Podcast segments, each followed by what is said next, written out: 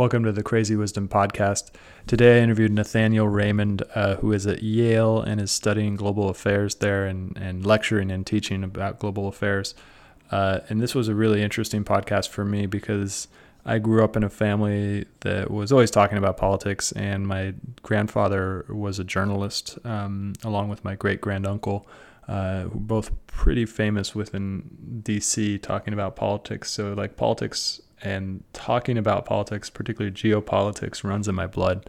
Um, and I kind of given it up for a long time. I studied it in university, but then I've given it up.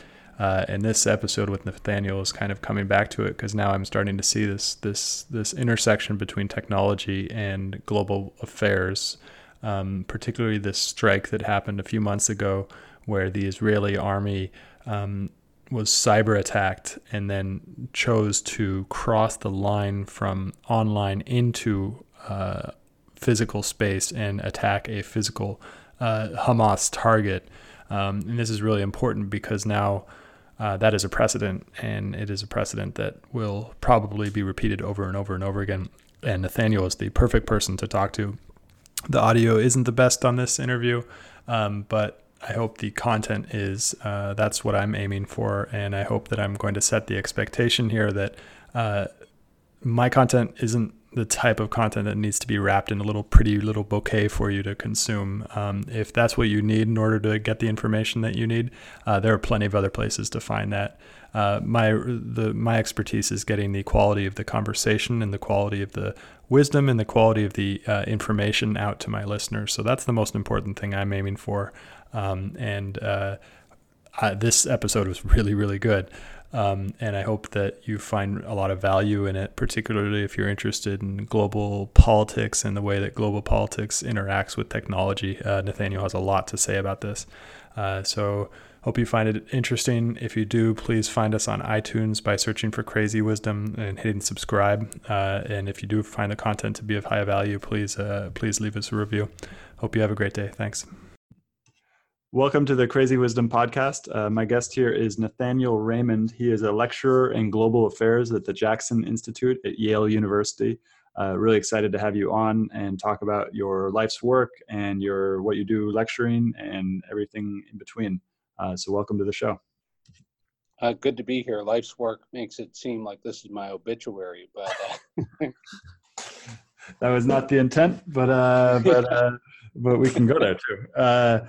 Um, so uh, yeah, so you're into global affairs, and for my listeners who might not understand what that term means, uh, I mean it's pretty broad term, but what what what is it, and uh, how what got you involved with it? Um, well, the, the uh, I could give you the canned answer, but the the real answer is I was um, uh, here in New Haven while I was working at uh, the Harvard School of Public Health and the Harvard Humanitarian Initiative. And though I was living in New Haven, I'd never been in the Yale building.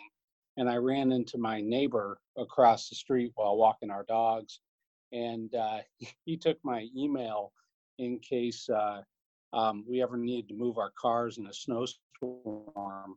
And then I get a call from a friend of his um, a couple hours later, which says, uh, You want to come on over to Yale? And uh, um, that was the Jackson Institute. And that's how I got into the Jackson Institute for Global Affairs. They found out I was in New Haven. Um, they knew me for my work um, on uh, data responsibility and uh, most notably on uh, satellite imagery analysis um, related to mass atrocity and war crimes that I was doing at Harvard.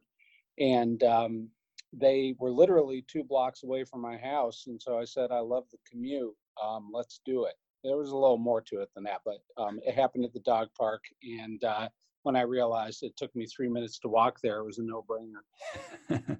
yeah, that's uh, that's almost as good as my commute, which is uh, zero seconds. Uh, uh, yeah. is it faster with or without your shoes on? yeah, yeah, exactly.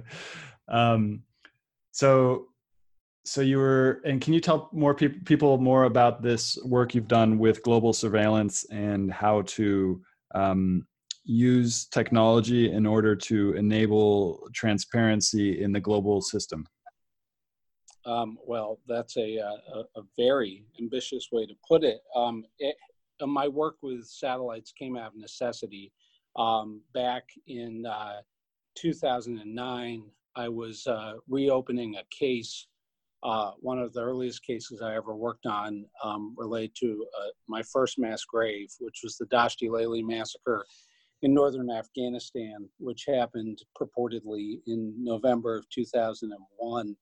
Um, and a, a, very long story, but um, basically, uh, Physicians for Human Rights, where I was working on my second go around, 2009, had been responsible for the United Nations High Commission for Human Rights for the initial investigation on that grave. And our forensic staff had been monitoring that grave, um, including on the ground visits for the UN Assistance Mission in Afghanistan for the Human Rights section.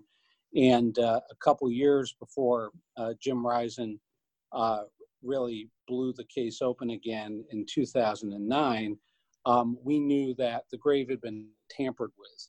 And so we reached out to Lars Bromley at the American Association for the Advancement of Science, and um, they had a satellite uh, imaging and human rights program. And we basically asked Lars and the team at AAAS if they could find any before or after images of the gravesite, and they ended up um, finding um, two shots, which were, um, you know, really needles in a haystack of needles, um, that showed a backhoe and a Kamaz, which is a type of Russian military vehicle, um, at the site and digging two trenches out. One area we, we knew was definitely um, uh, contained recent, relatively recent human remains. The second one um, we did not know about until we saw uh, whoever that was on the ground removing um, what appears to be a large um, trench um, from the site. And it was that moment that for me um, began to, uh, and you got to remember, 10 years ago, in terms of satellite imagery, is, is like a millennia. Um, back then, everything was much more expensive and harder to get than now.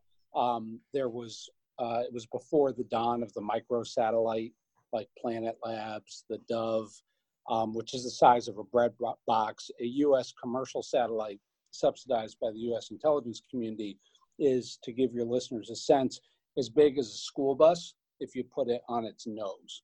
Mm-hmm. Um, compared to some microsatellites that are either, in the case of the Dove, a bread box, if anyone has bread boxes anymore, or in the case of, of uh, the Skybox constellation, the size of a dorm room refrigerator.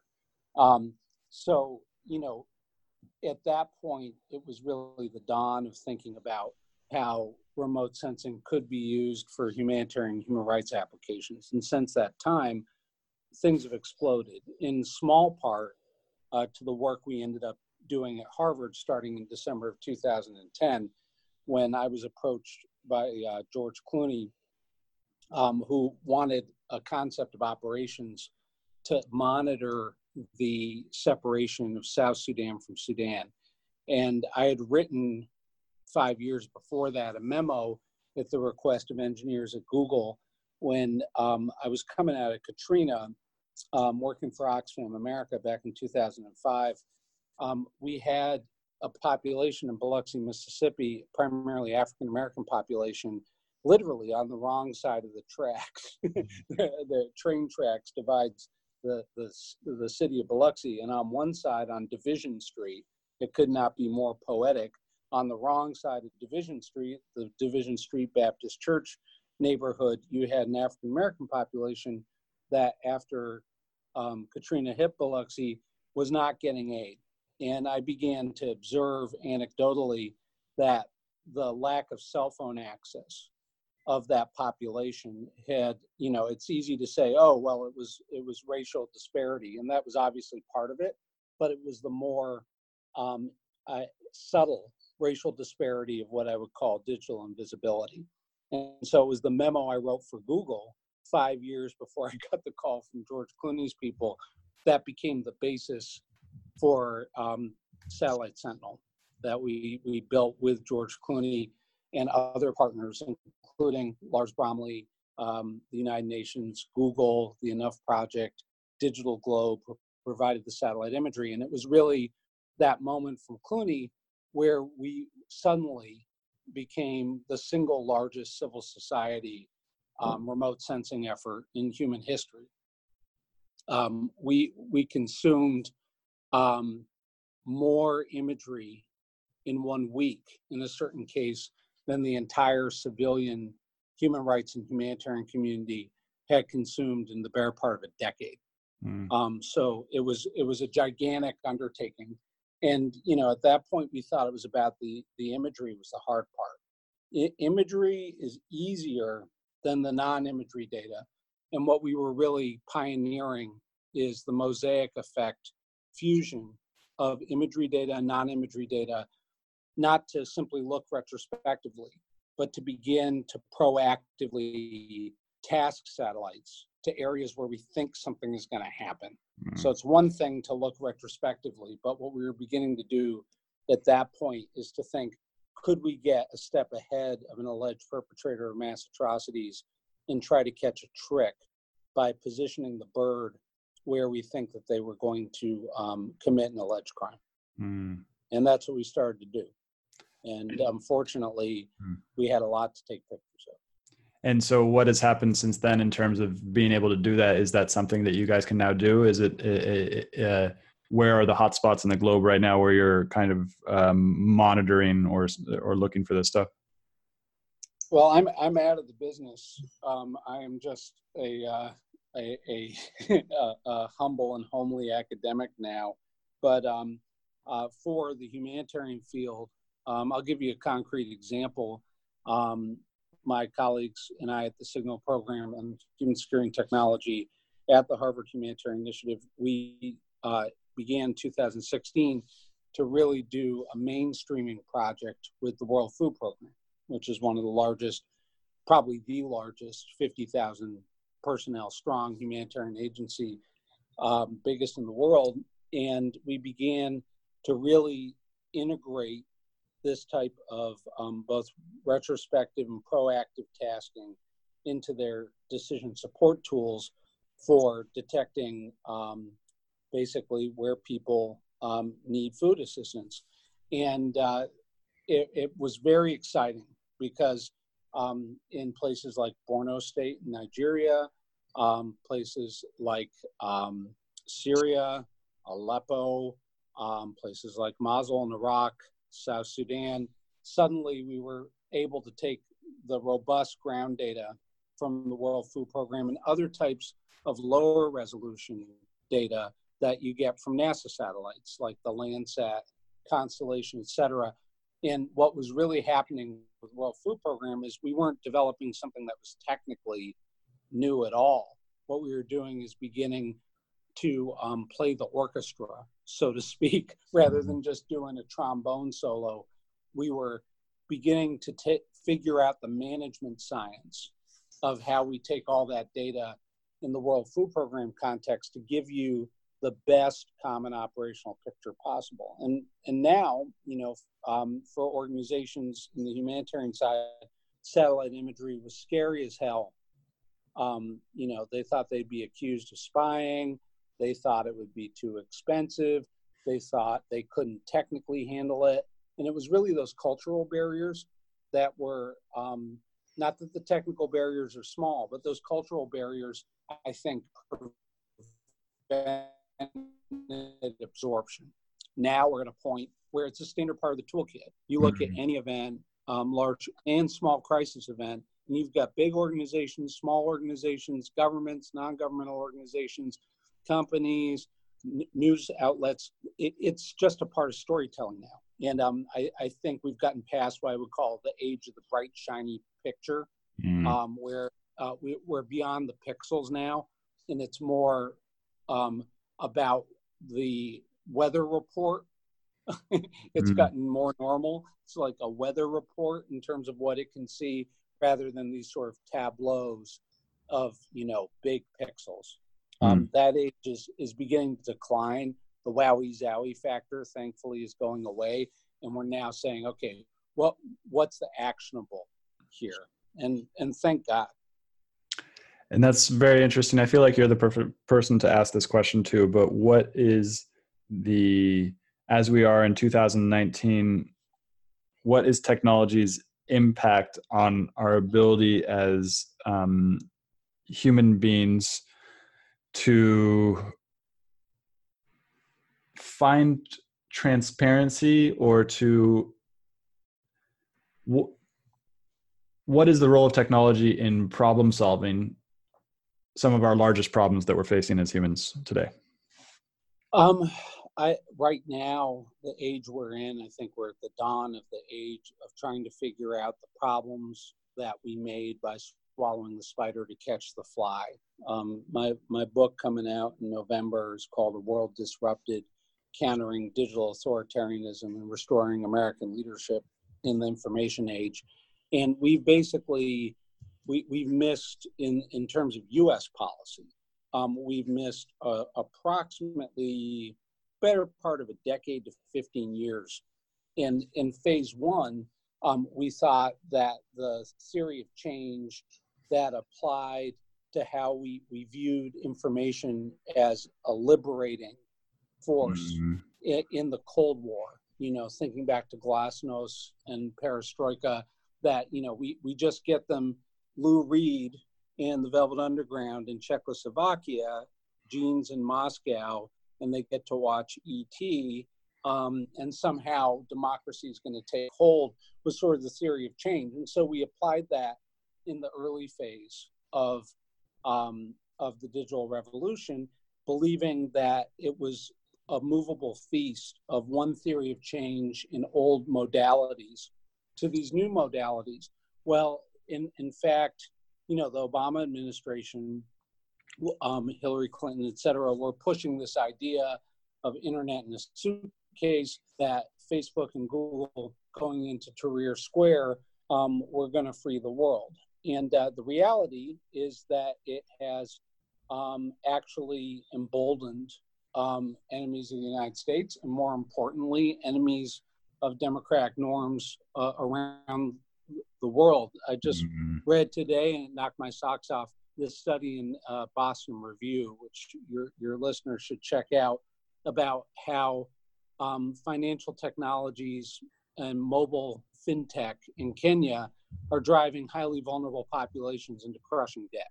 Mm. And one of one of the big sacred cows of social entrepreneurship was the idea that if you just make people who are quote unbanked banked that you're fundamentally going to alleviate poverty that tech itself as morozov would say in his critique of solutionism that if we just provided solutions these these technical modalities could overcome vast complicated social forces well in fact not only could they not overcome them um, they could mutate them and so we thought we were building the world of tomorrow, mm. but in fact, we were building Jurassic Park. Mm. And so I think the next five to 10 years of US policy, if we can get beyond Trump, is really going to be about um, not only not reversing the damage. You know, as I say in my book, if anyone thinks it's about fixing and going back to normal, then you haven't been paying attention. We're not going back. We have to go forward to something new. And, and the big problem at the heart of this is that everything we had from the analog era about privacy and about thinking about data is entirely anachronistic. Because, and this is really the heart of my book, is that we built a world in the aftermath of World War II that was about PII, protecting personal identifiable information. But the the technologies we've made now with ICTs, not just social media, not just mobile phones, but the aggregate um, uh, buffet of technologies together um, has created um, a, a, world that runs not on PII alone, but on DII and ABI. Those are things that I invented the terms for, which so that shows how not mainstream we are on these concepts, which is demographically identifiable information, okay. action based information, and to put it simply, group data. Mm. If you look at the, the European GDPR, the General Data Protection Regulation of the EU, the strongest in the world, la di da, it actually doesn't talk about group data. It only regulates the data of individuals. And so, you know, that I get ticked off all the time when people talk to me about AI ethics, and I've spoken at all these AI ethics um, events, and we're not ready to talk about AI ethics mm-hmm. because it, I'm not I'm worried about AI yet um, because we haven't figured out what the name is for the fuel in the tank of AI engines. And it can AI can imagine communities mathematically that don't even know their communities. So how does how does consent, how does the issue of of dignity, um, justice that comes from Nuremberg, Helsinki Declaration, Belmont Report, and the Common Rule, how do any of those things apply when you don't even know if you are conceived of as part of a, a group that could be entirely imaginary but affect your life in the mind of a computer? We don't need to hold the individual's data anymore to affect the individual. We need to hold the data of a community that they may or may not know they're a part of. And that's the problem. So you look at Cambridge Analytica. I was watching the Netflix Great Hack movie, amazing cinematography, thrilling, pulse pounding, but fundamentally misses the point. Um, the core parts of what Cambridge Analytica did may not, in any court of law, technically be illegal. Mm-hmm. They made the crowd legible by beginning to mosaic together the genome of the action based and demographic based psychoinformatic information of a crowd, some of which was known, some of which was imagined. Okay, what statute do you prosecute them under? Mm. We don't have one yet. and so, you know, that's that's my issue here is that the digital authoritarians, Russia and China, have become masters of a new battlefield that we don't, as the United States, even acknowledge, mm. which is social digital terrain. They have mastered it because for them, it's just putting electricity into the basic crowd control that they were doing analog since you know um, Stalin smoked cigars. Super interesting and uh, group rights. I've never heard it framed that way before, which is essentially like uh, I, I, am a part of a group whether I know it or not, and that group is now uh, very easy to manipulate based on all of the data that I put out there and all the connections that I have with my social network, essentially, right? Mm-hmm. And I would think of it as a double door. When we can it? imagine, when we can imagine the group, we swing the door one way, we can see them, we can we can begin to target them, and when we swing it the other way, we can begin to speak to them. We can begin to um, manipulate them. Um, so th- there's this line, and that's why I start my book with, is that Don DeLillo, one of the greats, you know, up there with Pynchon of postmodern literature, he had this, you know, apocalyptic sounding line from Mao II, where he says, the future belongs to crowds. And I read that when I was in college, and I was like, wow, that sounds deep. I'll repeat it at a party and, and, and sound smart. And now that I think about it, I don't believe it at all.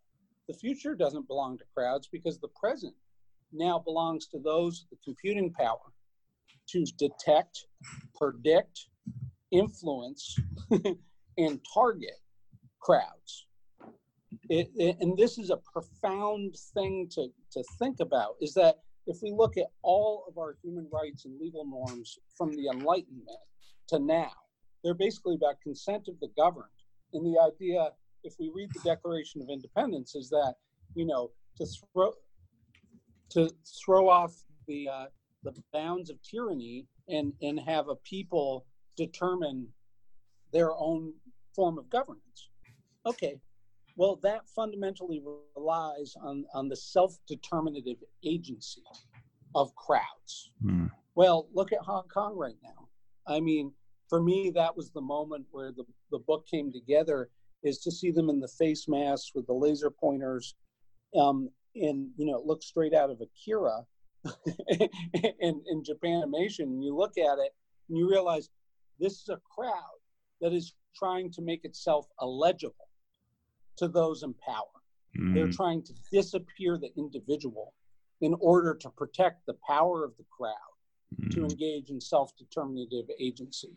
And that is that is unbelievably um, pivotal in human history is that suddenly the crowds are having to contend with the fact that the crowd is no longer opaque and mm. that back to, to the French Revolution, back to everything a crowd that is done that is good and bad in this world from year zero with the Khmer Rouge, bad side, and the French Revolution. We can debate that all the way to the Boston Tea Party.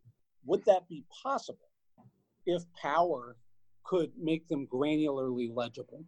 Well, now they can. And they can with the very things that we said were going to emancipate us from those forces. Uh uh uh. Mm. we have put them on steroids. So you mentioned a, uh, an author. I can't remember whether you mentioned the book. You, Yevgeny, the, the Russian guy, sound sounding name, who wrote. I, I remember. I've read the book. There was. A, uh, do you know what I'm talking about? Morozov. Yeah, Morozov. Morozov. To fix everything, click here. Yeah. Um, can you explain to my listeners a little bit more because it sounds like you're drawing a lot from that as well. Can you explain more about how that fits in? That's he. You said something about like the the philosophy that he has for uh, uh, solutionism. That's what it was. Yeah. Um, so so you have his concept of solutionism, and then Shoshana Zuboff this year with surveillance capitalism uses the term instrumentarianism. Um, it, and I could be saying that wrong, but the if you think of Morozov and Zuboff as sort of the two big foundational theorists of this time, you've got on Morozov's side, he's saying that the the ethos that comes from Silicon Valley that's now been encoded into our tech and into our governance is this idea that every problem has a technological solution. We just haven't found it yet.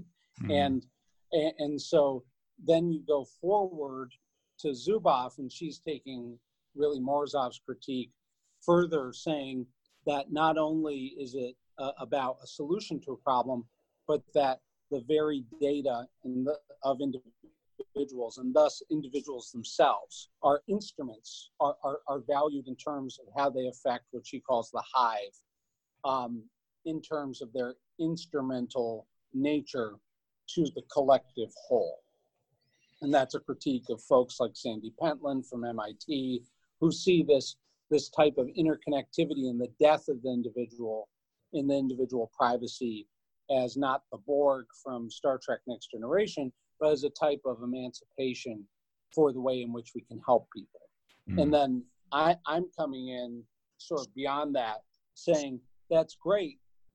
We can debate this till the cows come home, but what you all have missed is that you're still localized in the individual, and individual data and individual rights is somehow being um, what we're trying to defend now, as if as if we haven't lost that castle in chess. Well, we have, and so mm-hmm. the question is, now we've got to to be the day after tomorrow here in our mindset, and realize that 20th century analogs of privacy and of the conception of individual data sanctity is somehow what we're playing for may not be actually technically achievable.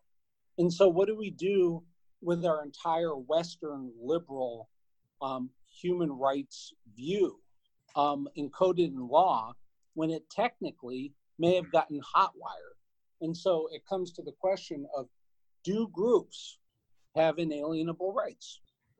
That may be the fundamental question of the 21st century and the 22nd is are we at the dawn of a new generation of human rights that is about the group, or are we at the end of the viability of human rights as a concept itself? And whoa, man, mm-hmm. I mean, you know, and that, but that's that's where we are. And mm-hmm. I think of my colleague down the hall and across the street here at Yale, Samuel Moyn, um, in his writing, he made makes a really good point that I, I want us to think about. He says that in the 19th century, um, rights came about in terms of property and in terms of labor. And, and that makes sense looking at the American Civil War, et cetera. That generation of rights was about the value of labor and the value of people engaged in labor. And we go to the, the 20th century and it begins to be about this idea of the inalienable individual.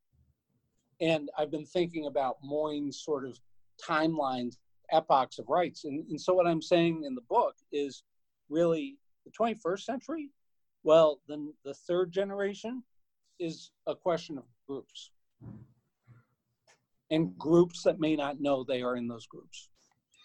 And so there's essentially an illusion of individuality that most of us have um, that is founded in this uh, property rights and uh, uh, liberal hu- human rights, essentially. And this it makes sense because even if I look into my own body uh, and think about all the millions of cells interacting um, in my body, it's like even if I look in there, it, it, I can I don't really see an individual and then going out into the ideas and all the inputs that i have into my head from other people it's like you know i follow these people on twitter and so i'm having this conversation with you i read this book that you you've also read so these ideas are affecting my life as well and i think it's also an important point to notice that what you say about um, have have we ended this human rights era because there are two governments russia and china which don't share those same human rights values um, and are growing in power. I wouldn't. I, I, I think the the case that they are um, going to be for sure stronger than the United States is probably not as solid as a lot of people say. Um, but it, there is something to be said about we are now entering a more multipolar world. Would you agree? Yeah, and I and I would say here's the scary thing about Russia and China: they don't need to be stronger than us. Uh, yeah. That that that that's the fundamental one it's of the fundamental ideas I attack in the book is that our blindness to their threat is that we are still viewing this through a Cold War lens that in a nuclear struggle, that the end state is one triumphs over the other. Mm. What they what what they what they're doing is they're attempting to create a settled situation where it is a tripolar world and you need to stop thinking about Russia and China and the sub state clients of digital authoritarianism as um, uh, just independent actors. They're increasingly becoming what was an ad hoc alliance. They're becoming increasingly a formalized alliance. And there's a moment that visually stands out for me uh, when the Allies were at Normandy this past summer for the um, uh, 75th anniversary of the D-Day invasion, um, Russia, part of the alliance, was not there. They were meeting with Xi Jinping, Putin, and um, the premier of China were in St. Petersburg. If that wasn't a message, I don't know what is. And and so at the moment that the the Western alliance was celebrating the triumph over fascism, China and Russia were saying, "We're having our own meeting. Sorry, out of office reply." And, and for me, that's the critical point that we don't seem to understand is we think, well, as long as we maintain uh, some vestige of traditional American hegemony, we're doing fine. Well, what does the world look like where it is in a type of stasis of equal counterpoise between the United States and a digital authoritarian bloc that is, is affecting our elections, is affecting the elections of other, quote, free states, and is fundamentally infiltrating our physical, civil, digital space. We're putting a gun to their head in Russian cyber and electrical and medical infrastructure. They're putting a gun to ours.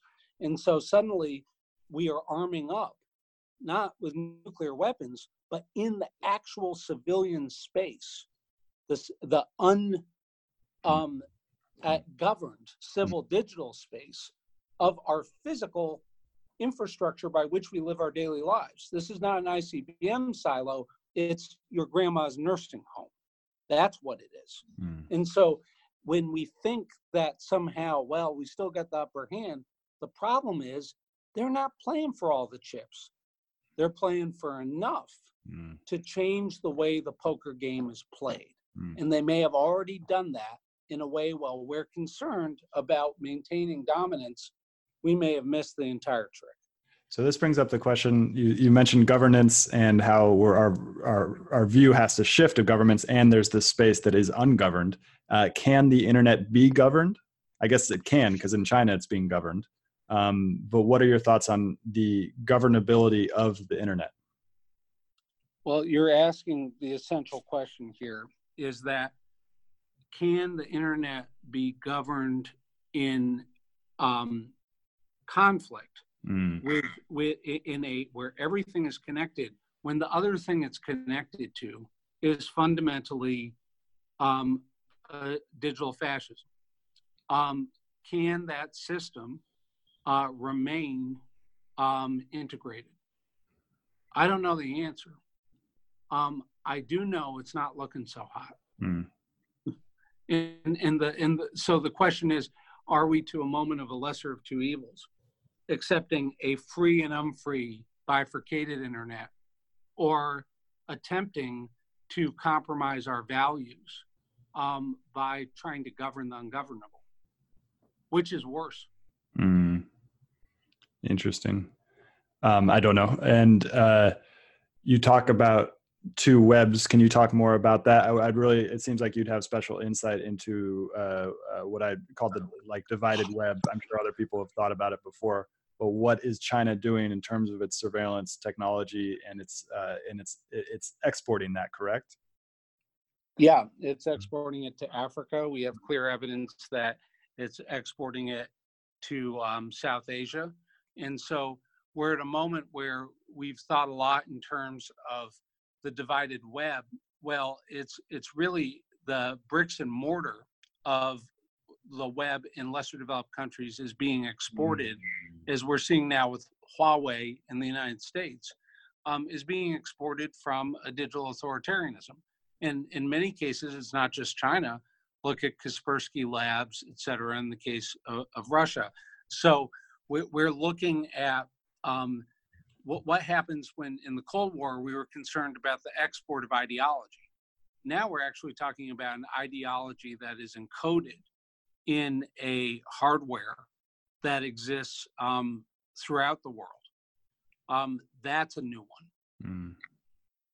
And mm. and so the fact is is that for all intents and purposes, and you can look at the excellent Institute for Quantitative Social Science study at Harvard on the use of the Chinese um, censorship, quote unquote, censorship capabilities are really about trying to prevent real world meetups like Hong Kong of online mm. activists. Mm. And so it's not about censoring words, it's about preventing a uh, connection in the real world. And I remember reading and a book. That, that's terrifying. Yep. And I remember reading a book about that in China. This is like 10, 15 years ago. Uh, and about how that's the way that China would basically cut off uh, um, protests within mainland China, which they would identify the leaders of the protests, cut them off, and then essentially uh, the, the the the protests themselves would die out because they just targeted the leaders, and then the and and has that increased, or is is that still true? Oh uh, well, all anecdotal evidence from Hong Kong would suggest yes, and the the issue is is that they're using Dunbar numbers they're mm. trying to model and figure out um, connections in groups of six, groups of 12, et cetera, and, and model out those radial effects. So it, when I talk about um, making the crowd legible, it's not that they're not paying attention to individuals, it's that the individuals help them see the crowd and the crowd helps them see the individuals. And so you have to understand that it's constantly this um, back and forth forever of this co-option of the individual to the crowd and the crowd to the individual in the state of uh, surveillance. That's about preventing the real world manifestation of online social digital terrain affecting actual physical political. Uh, so I think that's a really important point. and now uh, it's important to recognize that the online world and the offline world are not as clearly cut as most people think. For example, in Israel uh, recently, Israeli army recently made an attack against a Hamas target um, in Palestine that was doing a cyber attack on them. So they responded by shooting a missile at their supposed location. And so we've got this connection between online and offline worlds now not as starkly clear. Can we can you talk more about how that's showing up? Well, there's that's a really great question and a great example there that I wish we were talking about more because um, that may be, as my colleague Jonathan Reiber pointed out a couple weeks ago, uh, and Jonathan was formerly um, a, uh, a, special advisor to Secretary of Defense on uh, on cyber policy. Uh, Jonathan pointed out that this may be the first kinetic attack in response to a cyber operation known in human history. Hmm. Um, and and so that the, they're going to be teaching this at the the Naval War College and the Army War College um, for for a long time. Um, and technically, in terms of what we know about uh, interpreting the laws of war through the Tallinn Manual, which is our, our currently our only resource. It's not international law, but it's an interpretive guide to international law for cyber operations. They technically may have uh, the Israelis uh, likely acted legally within their sovereign right, and they they didn't just respond with the missile strike. They also they were uh, saw the cyber operation, responded with a cyber operation mm-hmm. against the cyber actor, and then engaged in a kinetic strike. Um, so at this point, it doesn't look like they technically um, violated the laws of war as we know it. Okay, but that that's actually not the issue here. The mm-hmm. issue is that we don't have clarity about how um, the Geneva Convention um, applies and LOAC, uh, the laws of armed conflict, um, apply um, to not just cyber as cyber, which I don't think is actually helpful. Um, back to your point about the online and offline, is we need to end the bifurcation. Um, and we say cyber war. Now, guys, ladies and gentlemen, mm, um, war. cyber war is war. Yep. Mm. And and so the, the the problem is is that we've put it in this sort of boutique ghetto of um, you know like it's it's less than it is um, or it's more than it's somehow we we've been blinded by this difference um, and what's the consequence of our blindness that that that our superimposed blindness from seeing it as somehow it's different. It's not coke. It's new coke. It's mm. not pepsi. It's clear pepsi. Okay. Well at some point we get to the point where soda is soda. Um, and and the the issue is okay um, how do we regulate that? Um, mm. and how do we prevent the can from exploding here and injuring the consumer? Um, well, the, the issue is we haven't figured that out. And we haven't figured that out for a very important reason is that right now, um, states don't want to have new restrictions, um, not just on the side of Russia and China, but on the side of the United States. Um, no one um, in a position of power is screaming for there to be sudden Geneva applicability, say from Fourth Geneva from the amended protocols to Fourth Geneva, which talks about blowing up dams and other infrastructure and could be interpreted as applying here. Well, no one wants that commentary written in stone because right now in the Wild West, mm. everyone gets the advantage of being in a post normative, extra legal environment. Um, and the permissiveness it allows state and non state actors and deniability and lack of attribution. Well, to quote Frederick Douglass, power concedes nothing without a demand. And to date, civilians have either not been educated um, enough um, or been activated enough to say, back to the power of crowds, um, we need governance in terms of um, the laws of war and also in terms of domestic civil political rights um, for what is and is not um, allowed. And so I, I make this point in the book, and I think this is something that's really been missing from the discourse is that let's flash back in time to 2010 2009 we'll go back a decade um, at that point the united states was innovating um, a new way of warfighting. And uh, uh, uh, a colleague of mine calls it everywhere war.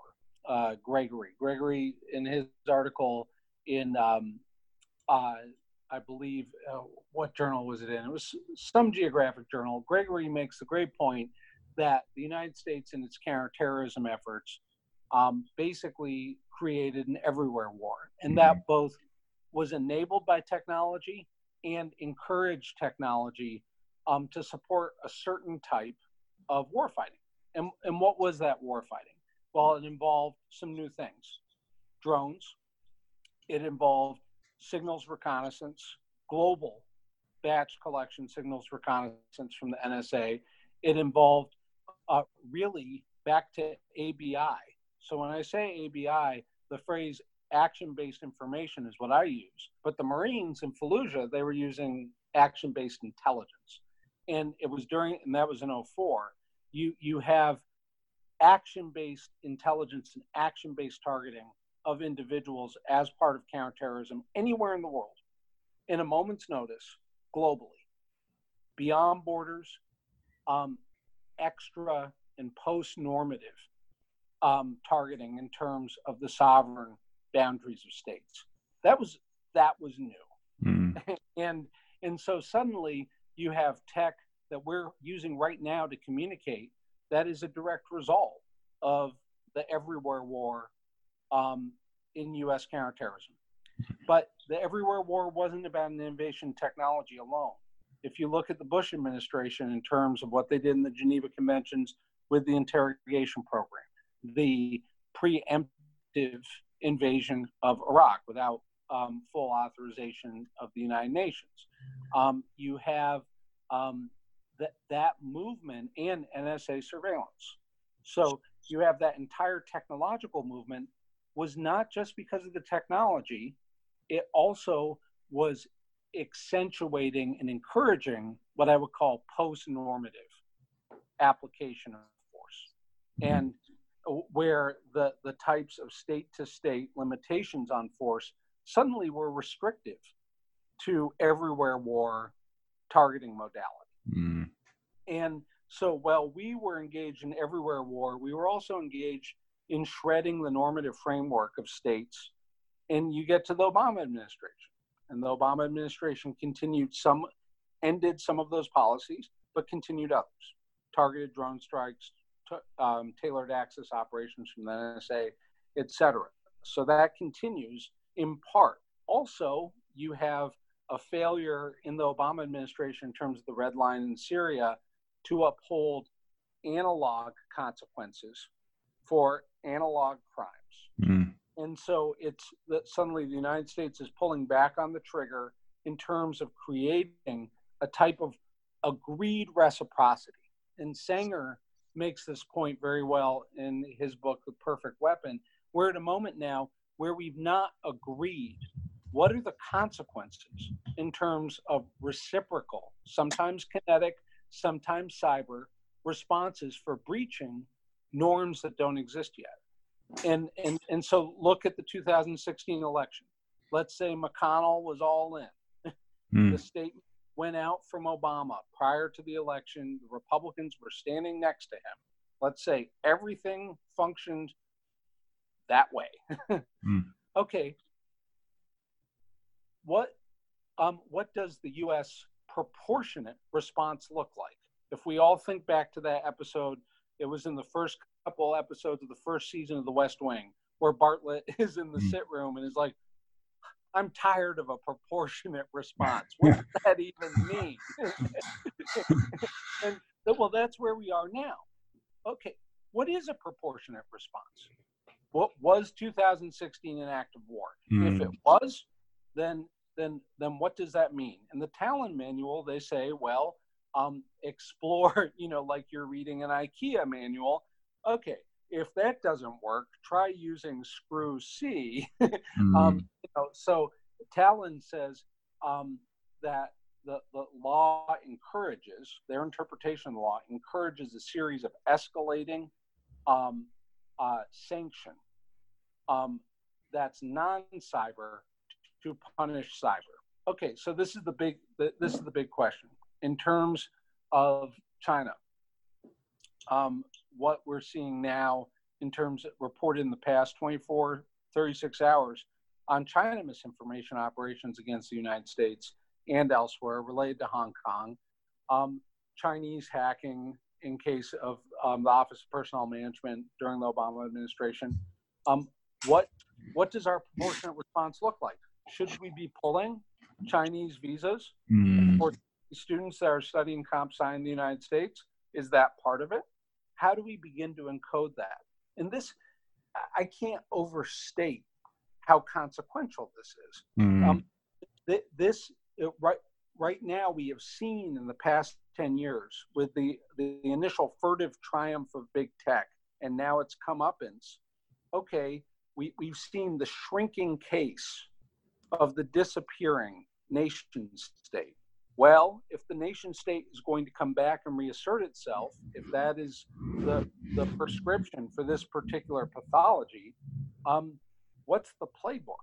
And this is, is the critical point I want to make is that, like with the early days of nuclear weapons, the greatest danger is we miscalculate.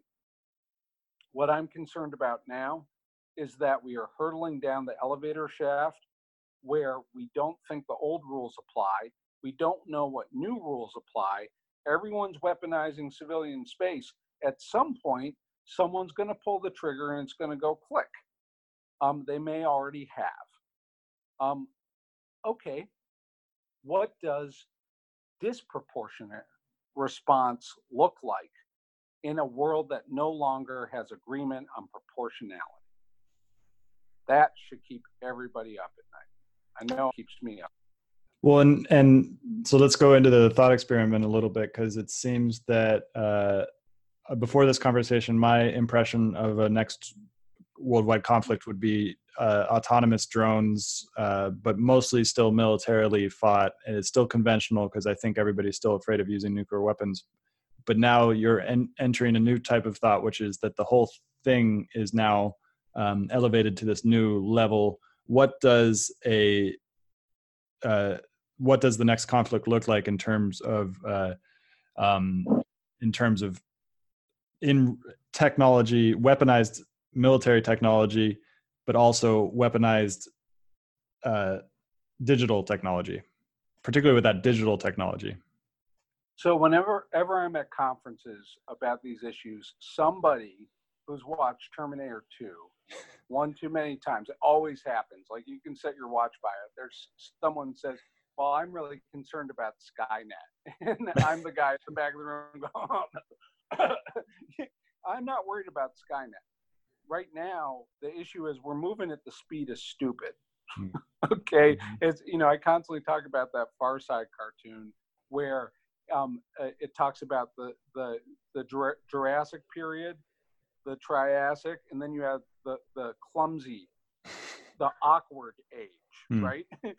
and these, these gawky dinosaurs tripping over sticks and stuff, and the pterodactyl flying off to the side with its buck teeth. Um, that's where we are now. I'm not worried about Skynet. I'm not worried about war games. I'm worried about a series of layered and escalating miscalculations where we think that the, the problem is technological supremacy. Actually, you know what it is? It's it's normative coherence, mm. right? You can have um, you can have the most advanced sports car. You can have the Lamborghini of your dreams. You can have the Tesla. It's only as good as the yellow and white lines on the road, and people know what a stop sign means, right? And what a speed limit means. And so, the, my concern is this: is that oh, what if we have all those incredible sports cars going towards each other? Well, there's going to be a multiple car pileup if no one knows if the light is green or red. and so my concern is that it doesn't matter whether we're driving a Yugo, we're driving a Camry, or we're driving a DeLorean. Um, the, the, the issue is um, a car accident is a car accident. And especially when you're driving drunk without insurance and no one's wearing a seatbelt.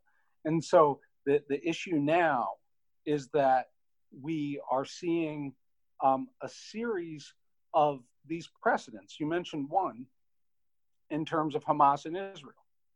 That may have been um, to to the letter. Okay. Well, the point is is that well, what letter? Um, how do varying viewpoints on how that incident was handled or Stuxnet in Iran? How do we begin to adjudicate that? Um, now it's uh, now we we see this moment where these tiny precedents, most of which are classified, hmm. are leaking out, and we're having to do this Heisenberg look through the little hole in the box here, in terms of seeing if we can find a doctrine in this sort of sea of breadcrumbs when we can't see the whole thing. And so, what does it come down to? Well, it comes down to Congress playing its oversight role. Um, Mueller was a law enforcement investigation. It was a counterintelligence investigation. It was not Kean Hamilton. Hmm. It was not the 9 11 Commission. It was not the Warren Commission. Its job was not proactively advising the, the we the people. Its job was to determine prosecution, declination of prosecution, or national security threat. And that national security threat part is not public. Um, so we actually don't have what we needed. Mueller was never going to be able to give that, which is okay, here's the public version of what we know so far. Here is a set of recommendations on how we make the United States safe and and fit mm. for the cyber age. Mm. Um, that's what we needed. That's what we needed about five years before the 2016 election attack, and it was an attack. Mm. And so now here we are. It's three years later. U.S. cyber policy has effectively, regardless of collusion, been co-opted by an administration that has directly benefited from the fruits of digital authoritarianism. Tweeting bots created by those intelligence agents working for a digital authoritarian government. So we have lost four years, where we've not only lost those years, we have been co opted by an administration that is, regardless of any collusion or coordination, beholden to the effects of their presence of a doctrine. Mm. And now we're the better part of a decade into this age, decade plus, without a doctrine, without policy coordination, without a public accounting, mm. and without a clearly articulated, and I've been listening to Democratic candidates, I don't hear anyone saying, what does our national cyber strategy look like? Mm. we need to protect our elections. Well, great, yeah. Uh-huh. And everyone floss and brush before you go to bed. um, we need a little more than that. And, and frankly, I've been exasperated. This has been an opportunity for the Democrats to communicate in the absence of any Republican leadership on the congressional side, actually in the presence of dereliction of duty on the Republican side, to say we are facing the challenge of our time mm. and how we stand or fall at this moment will determine the future of human freedom in the 21st century and beyond. So it's not like anything's riding on it, Skippy. Mm. Seems like Andrew Yang would probably have the most cogent response on that, but um, yeah, I don't know. Uh, well, send me the link. uh, and and you mentioned we don't have doctrines, but most certainly Russia and China have doctrines. I imagine at some point, somewhere in the State Department, they're coming up with a doctrine. It's just I imagine that the resources to that to those people are probably not very much. Well, think back 2017 when Admiral Rogers was director of the NSA in his um, questioning by Senator Warren in front of the Senate Armed Services Committee. Watch that tape. Hmm. Um, and then after that, watch the Zuckerberg testimony hearing in his questioning by Senator Kennedy of Louisiana. Hmm. Okay. Um, so go back to Rogers. Um, uh, Elizabeth Warren is saying, Do you have plans to respond um, to protect the 2018 election. And mm-hmm. Rogers, to paraphrase, basically says, yes, we have plans ready to go at a moment's notice. Mm-hmm. We have not been ordered to execute them. So plans are only as good as the order. Mm. And the order has has not been given. McConnell has not brought the election security bill up. So, um, and plans are not doctrine. Mm. Um, uh, and, and we need to Mm. separate that out. George Kennan, um, in the containment um, doctrine that was in the long X. memo. Yep. Yep. Um, and yeah, and then X in foreign affairs. Um, the um, that was a doctrine which became uh, a framework for planning, and he was in, ended up in policy planning, and it was in that position that containment became the Christmas tree that the ornaments of planning were hung on. Mm. Okay, now we have the opposite. If we look at Cyber Command, General Nakasone, et cetera, we clearly have plans. And it, it recently, when another moment to put up there with the Hamas moment is the Iranians shot down a drone. And the New York Times reported that there was a cyber reprisal instead of the missile launch. Mm. That is a critical moment. It's clear that showed plans. It also showed an incidental moment of a potential emerging doctrine. And I have to actually hand it to who in the Trump administration did that hmm. because that was a sound that was a sound moment where suddenly the cyber reprisal looks measured and and is both strong and de-escalative at the same time Mm. compared to tomahawks going into Tehran. Mm. And so that's a moment where, wow, we should be looking at that. But incidental moments of plan that arc towards doctrine does not a grand strategy make. Mm. And at this point, we have a lack of coherence, cohesion, transparency, and oversight. Um, and, and the question is let's say Trump loses. Um, okay, is Congress literate, regardless of party? And now this goes to Kennedy in the interrogation of Zuckerberg. That reminded me of moments when I had to go over to my grandfather's house to program the VCR. That, there seemed to be a lack of basic technical literacy, regardless of partisan or political position, on the part of Congress. And this in itself is a national security issue prima facie, is that I don't think Congress understands what the issues are with the internet. And it is even more complicated by the fact that our commercial, our market, our legal policies are now tip of the spear national security policies. Our Mm. national security policies in the cyber age are also market, legal. Um, they are data protection. They're HIPAA policies. And that's where we are now is we haven't, and it, frustrates me when we have the, the NSA surveillance debate. Well, the fact is this isn't just a national security issue. Um, and when we talk about issues of domestic data protection and legal rights, it's not just a civil liberties issue anymore. And it's that nexus Mm. of the interdisciplinary nature of this governance um, that frankly eludes Congress at present in terms of its its actual capability to grasp the, the, the mechanisms of these issues that are shaping our world. Mm. And whether you have an R, a D, an I, an undecided next to your name, that should concern you. And that Mm. is not a partisan. Okay, so we got to wrap up, but this has been one of the my favorite interviews so far, and the key takeaway I'm taking away is that interdisciplinary. We need more people with interdisciplinary range, uh, which is like the exact opposite of what the our uh, society is building us for, is to be specialized uh, kind of ants. Uh, but we need more people with range in order to kind of take all these different pieces and put them together into into something. It, it'll look interdisciplinary for a little bit. You know, Mm. an air, an airplane during the days of the Wright brothers. Um, hey, that looks like a bicycle. It also looks like a glider. Also, it's a machine. And before we had the word for an airplane, it was a chimera. It was a combination of things. So was radiology. Well, it, it's a photograph, but it's medicine. Now we call it an X-ray. Mm. Um, the the fact of the matter, and this is actually a great place to end on. It goes full circle to what we were talking about at the beginning.